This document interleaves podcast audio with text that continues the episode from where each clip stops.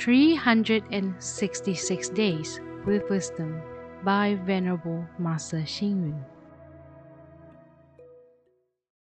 October 22nd.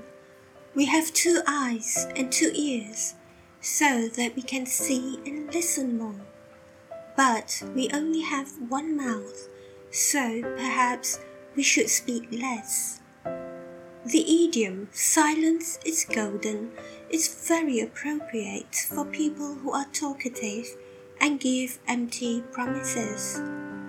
A quality speech is not based on how much is being said, but on its contents and values. Some people tend to talk frivolously and on unimportant things. There are many kinds of meaningless speeches like raving utterances, lies, groundless allegations, and base comments, which are better not spoken.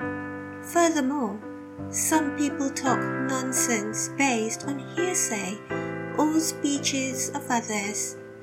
These speeches make the idiom silence is golden more significant. There was a music teacher who taught pop music to students in a Buddhist college. After playing a few songs, the teacher asked the students which music is the best kind to listen to.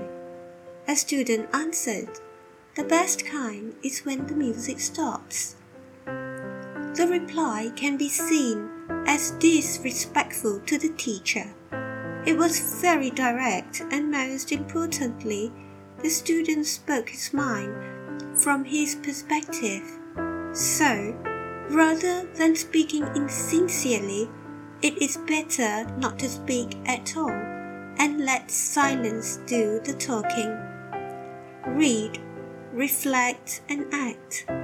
A quality speech is not based on how much is being said, but on its contents and values.